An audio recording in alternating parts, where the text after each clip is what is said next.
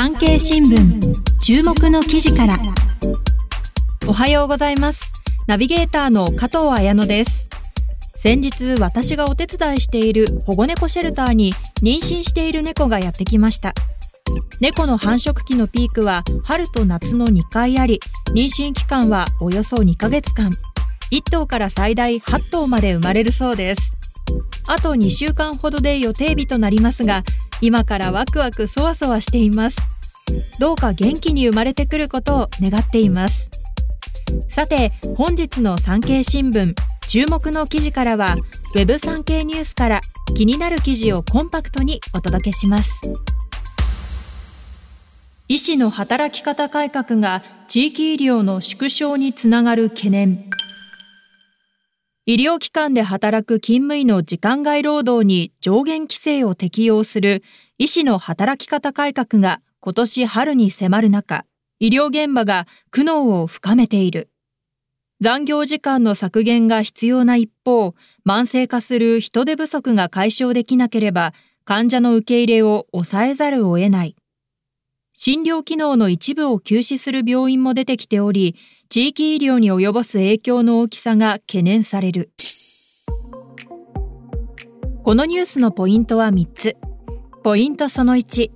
務医の時間外労働に上限規制を適用する医師の働き方改革が今年4月から本格化します。ポイントその2、地域医療の現場では慢性的な人手不足が解消されていません。ポイントその3、このままでは患者の受け入れ体制の縮小、休止など地域医療の提供体制に大きな影響が出る可能性があります。こちら詳しく解説します。人手不足なのに残業規制。千葉市にある千葉大医学部附属病院の小児科医、遠藤真美子さんは、今の働き方を変えることができるのか、と深いため息をつきます。生まれながらに重い疾患を持つ新生児の治療を専門とする遠藤医師。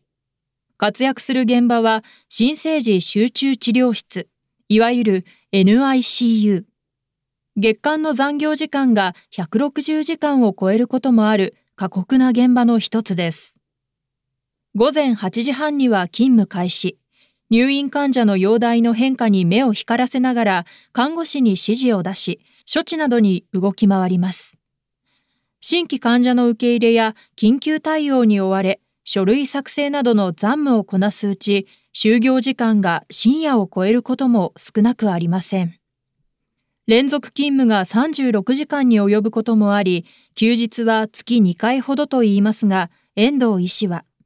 ここでしか見ることのできない患者がいる、と奔走を続けます。遠藤医師の職場では、数年前に働き方改革が本格始動しました。患者の家族への病状説明は平日の昼間に行い、一部の業務を看護師が代行する取り組みを進めます。しかし、限界もあると言います。働き方改革は進めてほしい。だが、人材確保がままならない今の状況で、勤務時間を減らそうと思えば、助けることのできる命を助けられなくなるのではないか、と遠藤医師は苦悩しています。患者受け入れを縮小する懸念も。日本各地の大学病院は地域の病院に勤務医を派遣し、地域医療を支えてきましたが、困難が生じる恐れも指摘されています。東日本のある病院の産婦人科では、今年3月で分娩対応を休止します。連携している大学病院から派遣してもらう医師の縮小が決まり、常勤医4人の体制だったものが、昨年の秋からは2人になったためです。参加は365日24時間体制が必要で、医師はいつ呼び出しを受けるかわからない。少ない人員で婦人科も見ながら分娩もとなると厳しいと担当者は漏らします。今後は大学病院を含む地域の2つの病院が妊婦の受け入れを担うといいます。働き方改革が地域医療に及ぼす影響について専門家は、人が足りず長時間労働で支えてきた現場に残業の上限規制が導入されれば、地域によっては対応力を下げざるを得ない、と警鐘を鳴らしています。医師を十分に確保できない地域では、夜間や救急時の患者受け入れ中止、手術の削減や中止など、苦渋の決断を迫られる病院が出てくる恐れもあります。診療科によっては、従来の主治医制から複数の医師で一人の患者を見ていくチーム制に移行せざるを得ない可能性もあるといいます。救急医療体制の縮小、撤退を懸念する病院がおよそ3割。